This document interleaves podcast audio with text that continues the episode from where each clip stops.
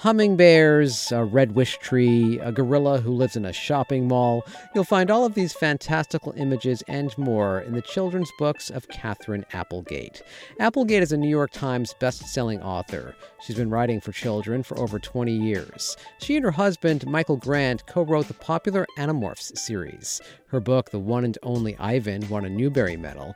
And this year, Applegate published a new book, Willodeen. It's the story of an 11 year old girl who loves animals and wants to care for the earth. Today, we're delving into the world of children's literature. We'll learn how Applegate inspires kids to foster a love of reading and a curiosity about the world around them. Katherine, thank you so much for taking the time to talk with me. Oh, thank you for having me. I'm thrilled. So, in the About page on your website, you introduce yourself by writing Hi, I'm Katherine. I'm a writer. It's not as easy as it seems. It is, however, the best job on the planet. What makes it so hard, in your opinion? Oh, where to start? Um, that's actually a reference to the first line of the one and only Ivan, where he remarks that it's not as easy to be a gorilla as it looks. I think uh, writing is absolutely the best job on the planet. And um, I, probably the most difficult part of it is that it's a very isolated job. You're, you know, you're sitting alone in a little room with imaginary friends dancing around in your brain, and uh, that can be a little, a little frustrating sometimes. One of the best parts of being a children's author is the opportunity to do school visits, and I have found uh, not only is it uh, wildly reassuring that you know the the world might survive after all but it's also really inspiring because i'm reminded of my audience. I love writing for middle grade particularly. That's typically around 8 to 12 uh, because those kids are so so so into books and they uh, they tell you how they feel they don't mince words they when they love a book they they love it with all their heart and that is so gratifying i understand that you hated to read when you were growing up huh and I, I fully admit that at school visits, I can sometimes see the librarians and teachers cringing.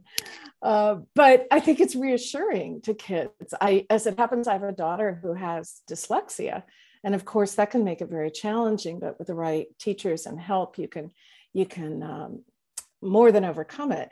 In my case though it was just i thought it was boring. It was kind of like meh i don't i don't see the point. And for me the turning point was when mrs gray my third grade teacher read charlotte's web to us.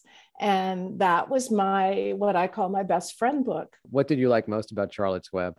Which were you in you know, um, I was doing an interview yesterday, um, and and someone asked me that, and I thought, my first thought was, well, you know, the charming animals. I loved animals as a kid. I still do, and I wanted to be a veterinarian when I was growing up. So here was this fully realized menagerie, and that was that was really exciting to me. But I honestly think it was the um, exquisitely painful ending that in a way connected me to the world of books because you realize wow books can make you feel things. Books can you know put you in someone else's head and change you. And that's uh, there's a there's a great quote i love. I think it's jean rhys um, fiction makes immigrants of us all and I, I think that's so true. It moves you into a different world for a while. So I, I think that's probably what grabbed me. You mentioned that when you were younger, you wanted to become a vet. So how then did you become a writer? Well, I um, I worked for a vet in high school, and that pretty much you know convinced me that it wasn't the line of work. For, mostly, what I did, I did assistant surgery, but for the most part, I cleaned up a lot of dog poop. So, I realized I was much more interested in the internal workings of animals uh, staring at my dog and trying to figure out what the heck he was thinking, if anything, other than is food coming. And um, that really fascinated me. I went on to get a degree in English. And then, of course, as most English majors do, I promptly became the world's worst waitress and did that for several years because I was so afraid. I, I was terrified of exposing myself uh, by writing. It seemed like such an embarrassing way to fail until I realized I was a pretty lousy waitress. Maybe I should just go ahead and be embarrassed in a whole new way. And it took me a while. I became a ghostwriter and you know dip my toe into the water that way i ghosted for people like uh, disney i wrote boy i know mickey mouse and aladdin inside out uh, i did 17 sweet valley twins which um, uh, librarians and teachers of a certain age will recall and um, gradually learned about the process of writing it was really a great way to learn and you are okay with being sort of behind the scenes there but i'm sure there was a point you said to yourself, you know what? I want my name to be out there with this work. I, I did, but it, it, was slow in coming. Uh, there was an intermediate period where I worked with my husband, Michael Grant, and we did this series called Animorphs. It was about kids who could turn into animals. It was a, a Nickelodeon TV show at the time. And that came out monthly. That was a, there was a time where books were coming out, Goosebumps, Babysitter's Club, on a monthly basis, which is kind of remarkable when you think about it. And uh, we had a new baby at the time and drank a whole lot of coffee to keep us going. But that was another step in the learning curve. And then I finally decided to write what I called a real book, and that had my name on it. Which was? The first was called Home of the Brave. It was a free verse novel. Um, I was living in Minneapolis at the time. There were all these uh, brave, fascinating, uh, hardworking Sudanese refugees coming in in the middle of winter, by the way. Um, and I thought, wow, how tough must it be to be a, a kid having to adapt to, you know, new language, new customs, new school. And on top of that, have, you know, 10 foot snowdrifts to deal with. So I, I wanted to write about it and did lots of research, ended up using a, a free verse as kind of a way to get a, a sense of what learning a new language is like. And the book is still in print and used to this day, a lot of times in one school reads, which is, is really gratifying. We're going to get to talking about your new book, Willodeen, but I want to talk about the one and only Ivan for a moment. What inspired you to write a book about a gorilla living in a glass cage in a shopping mall? A New York Times article. Hmm. And I always tell kids, you know, this the news is uh, for better or for worse, an endless uh, source of story possibilities. And there was a headline, and it read, A gorilla sulks in a Tacoma mall while his future is debated. And I was shocked and appalled and fascinated and started doing research. So, um, even as I was working on the book, Ivan was eventually released to Zoo Atlanta, where he was able finally to be around other Western lowland gorillas. But he spent 27 years in that mall. Wow. How do you write first person gorilla? I mean, what are you thinking about? with great difficulty. It's funny because I I fully admit I a knew nothing about gorillas and b found them kind of in, intimidating. And um, of course, they're incredibly intelligent and gentle creatures. And the more I learned, uh, the more I, I felt like I could get a little window into Ivan's world. And I did all the things. I love research. It's a great way to procrastinate, for one thing. Um, and I, I, went to the Tacoma Public Library archives, and they had these huge boxes filled with yellowing uh, stories about Ivan and his babyhood. He lived with uh, a family for a while and grew up sort of as a human, wore human clothes, rode motorcycles, went to baseball games and that was so fascinating uh, to try to imagine what that must have been like to be ripped from you know your family in africa and um, suddenly put in this totally bizarre human world um, he developed a taste for things like diet pepsi and a few other bad human habits along the way so sorry that was my watch did you hear that? Yes, I did. Your watch so does not fully understand. It's hard to wrap your head around, I guess. so so it was um it, it, took quite a while. I did of course talk to um uh, primatologists and um, you know went to zoos and did all that. At the end of the day when i finally had a manuscript i went to zoo atlanta flew down there with my daughter, who was about 10, and I wanted to see Ivan. And I was waving this manuscript, going, Hey, look, I wrote a book about your gorilla. And they're like, Yeah, yeah, right, lady. Uh, so it was raining, and Ivan uh, was notorious for hating wet weather. He was so averse to getting his feet wet that he had burlap bags that he would put on the grass and place one in front of the other so he wouldn't have to get wet. And I knew with all that rain, he was never going to come out. But uh, we sat there for about two hours. And it was weirdly gratifying to know that this poor animal who had been captive for so long could have some control over his environment. Mm, yeah. You've also written from the point of view of a red oak in the book Wish Tree. Indeed. Uh, that I think one of the wonderful things about using a non-human main character is it allows you to look at human behavior from a different perspective. And that was another book that was uh, catalyzed by a news article. I think it was um, it was in the Midwest. It was a Muslim family that had moved into a new home, and uh, someone put a note on the door that said "Go away" or something to that effect. And it was so horrifying and such a reflection of where we were at that moment um, that I, I was really outraged. Sometimes I think anger is uh, an absolutely wonderful fuel for writing because if you're passionate about something, it gets you through those rough patches. So I decided that a wish tree, uh, there wish trees are all over the place, by the way. I did not realize this, but people place wishes and hopes on their on little pieces of paper and tie them to trees. Um, and I thought that uh, using an, a tree that had been around in a community of immigrants for a long time would be a wonderful way for um, me to explore the, the good and the bad of human behavior. So let's talk about your latest novel, Willodeen. It's about a girl who risks everything to help a handmade creature who comes to life. What inspired this book? Well, interestingly enough, coyotes. Coyotes. I, I live in Los Angeles, um, and urban coyotes are, uh, depending on whom you talk to, either an incredible nuisance and blight or the, just an amazing part of living in a, a chaotic city environment. I'm I fall into the latter category. I think they're you know they're amazing, but um, we happen to have a den of pups in the empty lot next door. And as soon as we moved in, I started hearing stories about how uh, cats and dogs were disappearing at rapid rate. So I was trying to figure out how to um, how to take my appetizer-sized pets and uh, and keep them safe while simultaneously allowing coyotes to do their thing.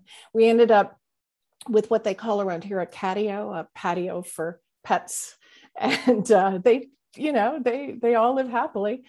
Uh, but it got me to thinking about biodiversity and about you know the symbiotic relationships that we have and the un- uncertain and difficult relationships we often have with the natural world and of course climate change I mean, it, it, was everywhere. It is everywhere. You can't look out the window without thinking about it. So, those were the little bits and pieces that led to Willodeen. You mentioned that you love research. How did you go about researching for this book, and what did you learn? You know, you the the thing that really struck me about this book was there were so many, unfortunately, so many eco crises I could have chosen in the real world uh, to work with and I considered that. I, in fact, I, there is a, a species that I created in the book called hummingbears. They're sort of a cross between hummingbirds and tiny polar bears, and they build beautiful crystalline bubble nests that glow all night. They're a huge tourist attraction. And I had in mind monarch butterflies, which um, are um, in decline. I had gone to the Pacific Grove monarch butterfly sanctuary a few years ago, and it's just glorious. These pines and eucalyptus trees are just covered in orange. So I could have gone with monarchs, for example, but I realized I wanted to create species that um, would be fun for kids and that could be relatable no matter where you lived. And of course, you know, I had an ulterior motive in that creating your own species is so much fun.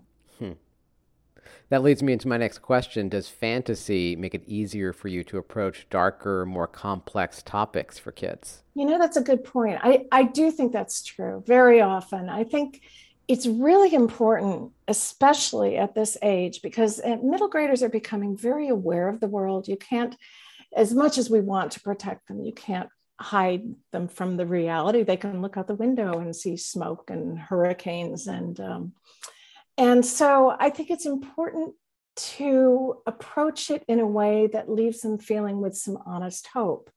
And sometimes fantasy is a way to do that. There's a little bit of a remove and just enough that you can objectify the experience. And in the case of Willa Willodeen, she's um, an 11 year old girl who has uh, an entire family perished in a fire. There are frequent fires in, in her neck of the woods.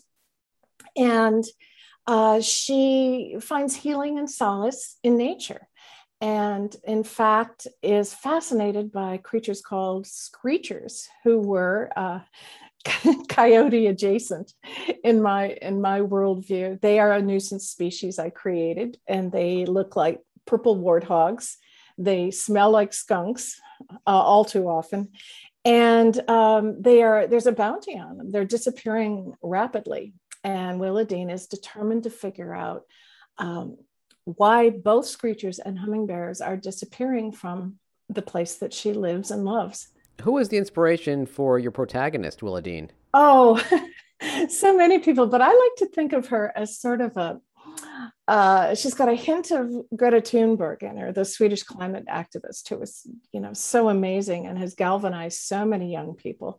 Um, Willodeen is is you know blunt and um, not afraid to speak the truth and absolutely fascinated by nature. And then I think there's a little dollop of Jane Goodall in there too, because she loves to sit in the natural world and observe.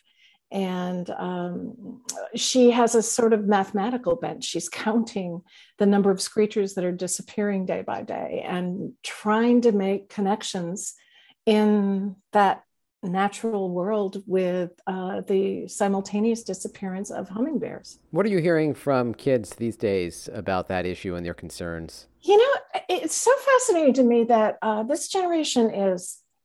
They're already galvanized. They're already energized. And I give a lot of credit to teachers and librarians over this past decade or so. I know my own kids, I remember them having uh, STEM segments, you know, where they focused on, you know, water use and that kind of thing. And we were counting how long it took us to brush our teeth. And and I, I think they've grown up with the idea that the earth is in jeopardy and that humans are responsible and that they are going to be the generation hopefully that leads us out of this um, this really deep quagmire we've created. Do you see a book like this as being part of the solution to help bring about real change? Oh, I I would love to think so, but I what I think it might do is um, provide uh, an example of uh, a young person who is willing to speak the truth and be her truest self, and in the process um, make a small change. And at the end of the day, that's how it's going to work. It's going to be a whole lot of us making small changes, um, painful changes. But I do, I truly do believe that there is still hope. And um, if you have any doubt, you know, go spend a day with a, a, fourth or fifth grader, and you'll you'll know I'm right. How would you say books for young readers have evolved over the years? Oh, it just in the most wonderful ways. Um, they they touch on all kinds of topics. Uh, I, I, can't tell you how often I'll, I'll read a book or blurb a book and and so wish that it had been around. You know, when I was ten years old, they touch on things like OCD and depression. Um, the the diversity of books is absolutely exploded, um, and that's wonderful because we're seeing all kinds of authors from all kinds of backgrounds and i think that's a really big change in the in the marketplace and it's wonderful to see. So important for a child to see themselves reflected in a book right? Absolutely. How has your writing evolved over the years through your conversations with young people? You know i think it's really important that i kept that i have kept in touch with kids over the years. You know your own kids grow up and change and you kind of forget what an eight year old um, thinks and feels sometimes. And um, I've been, I think, over the years, inclined to get a little darker, to go a little deeper, because I've realized they can handle it. You know, very, t- very often it's it's we adults, it's the mom in you that's that's going, no, I don't, you know, I don't want Charlotte to die, and um, and kids can handle that And so I think that's helped me um, to go to a level of complexity that I might not have, you know, 20 years ago. How do you test out those ideas? mostly in my my head. Um, I used to use my kids as guinea pigs, um, willing or not. They were they were always around, and um, now I I feel like I have a better instinct for it uh, than I than I did. Sometimes I think there's a tendency in all of us to want to write books for our adult selves. I've I've heard writers say, "Oh no, I just write I write the book I need to write, and uh, if it works for a kid, great." And I I differ on that. I think you write a book for a child because a child is a different kind of person um, in part because they are more optimistic and open and that you know it's wide open what you can do as a result how do you approach writing a picture book differently than writing a novel for instance oh picture books are so funny because everybody thinks they're easy to write i've only done a handful um, they're so short but of course they're completely like poetry and in the case of uh, when you're not an illustrator and you're just writing the text, you're collaborating off, often with someone who's invisible. You're writing that text and you have to leave all this room for the images to blossom. You have to think about things like page turns, which you know can be huge in a picture book. It can be, you know, you can be going from from uh, setup to punchline, for example. So they're they're tough to write. They're tough to write. I have great admiration for people who uh, who do it well. You've said that even into college you were a slow reader. Now, do you take your own experiences into account when you're writing books for kids, keeping in mind that some kids could be slow readers? I think I'm, I don't know if I'm a lazy writer or um, a slow reader or a, uh, the combination has led me to write books that tend to have a lot of white space. I mean, I'm probably a frustrated poet, is what it comes down to. I loved writing uh, The One and Only Ivan and The One and Only Bob and Home of the Brave, all of which had tons of white space.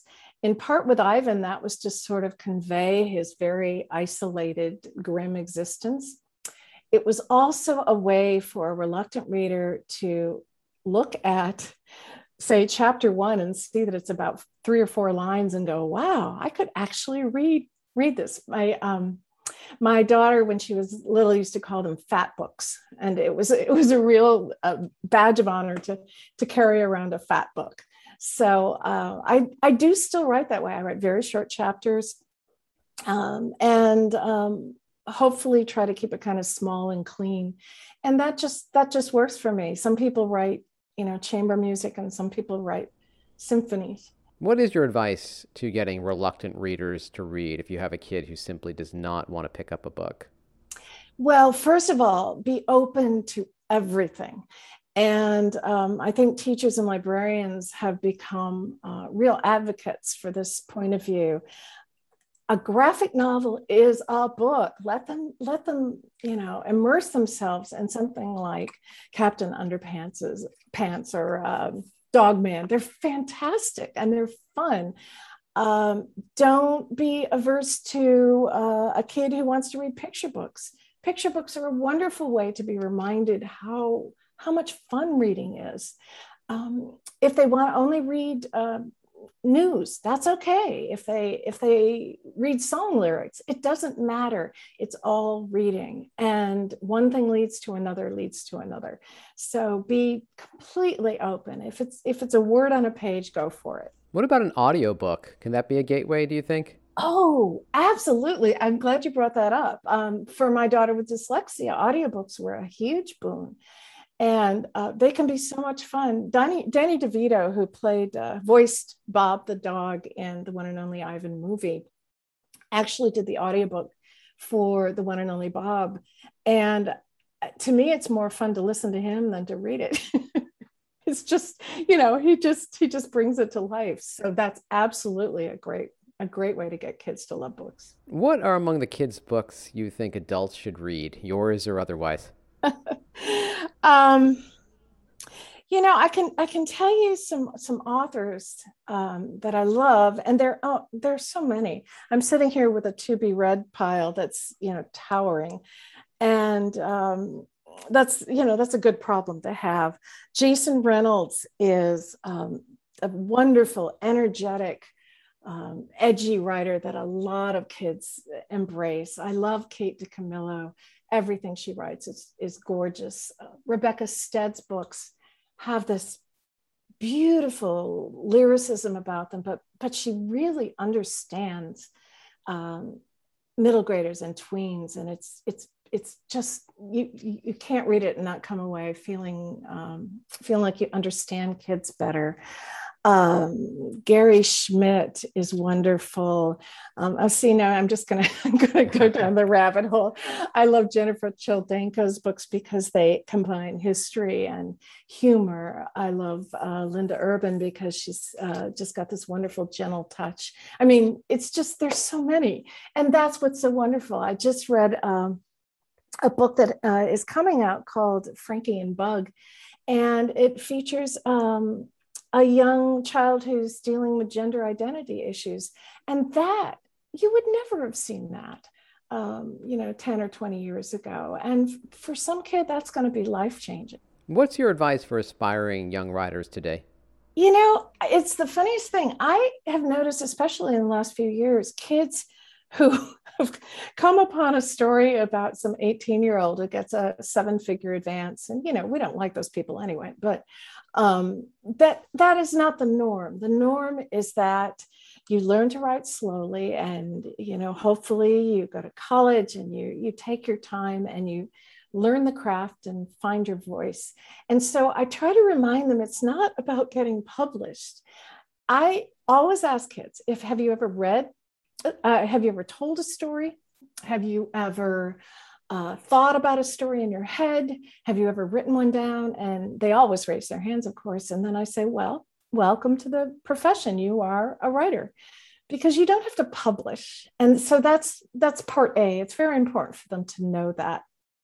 Uh, and the other thing is to write from your heart to write from your passion and your anger. And if you don't want to share that with anyone, that's okay. The story belongs to you and you alone.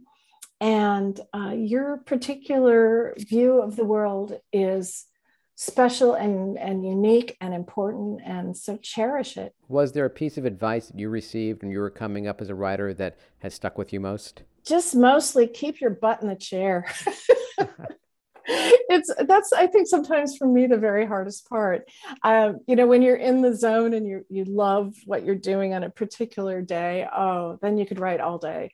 But there are a lot of days where it's a slog. It's a job like any job. And so i i've had to learn that um, there are days when you think, oh, this is the best thing I have ever written. And three days later, you are going to think it needs to go in the trash. I almost threw the one and only Ivan away, as a matter of fact, because of that. Wow. And so you learn those peaks and valleys happen as the more you write. And then you could go, oh, yeah, I'm having a bad day. It'll pass. What are the benefits of having a spouse in the house who is also a writer? Oh, having an in-house uh, reader is fantastic. And um, my husband Michael is especially good at plot. I'm especially weak at plot, so it's wonderful when I get uh, you know stuck in a corner and I'll I'll go I I can't do this. I am you know this is the wrong job for me. I'm going back to waitressing, and he'll go you know take a breath, and uh, we figure it out. So that's very helpful, very helpful. Are you often multitasking various book projects at the same time, or are you just focused on the one character while you're writing? Oh, I think it's great to have backup books. Um, a lot of writers I know do this. So if you're having a particularly bad day with that middle grade novel, maybe you go play with a picture book and it moves your brain in a whole different direction. Sometimes I, I always say that writer's block is an invention of melodramatic narcissistic writers, um, which is pretty much all writers because you aren't allowed to have you know a dad block or and uh, you know we don't have truck driver block and we don't have teacher block it's it's purely a way of saying hey i've i've hit a problem in my writing i think the melodrama doesn't necessarily help so i've learned to just say hey, you know, we'll get through this. Katherine, thank you so much. Such a pleasure. I really appreciate it. Oh, thank you. It's been great. You can learn more about Katherine Applegate's books by visiting her website, katherineapplegate.com. And that's it for this week's Cityscape. My thanks to producer Abby Delk. Our music is courtesy of bensound.com. I'm George Bodarky. Thanks so much for listening.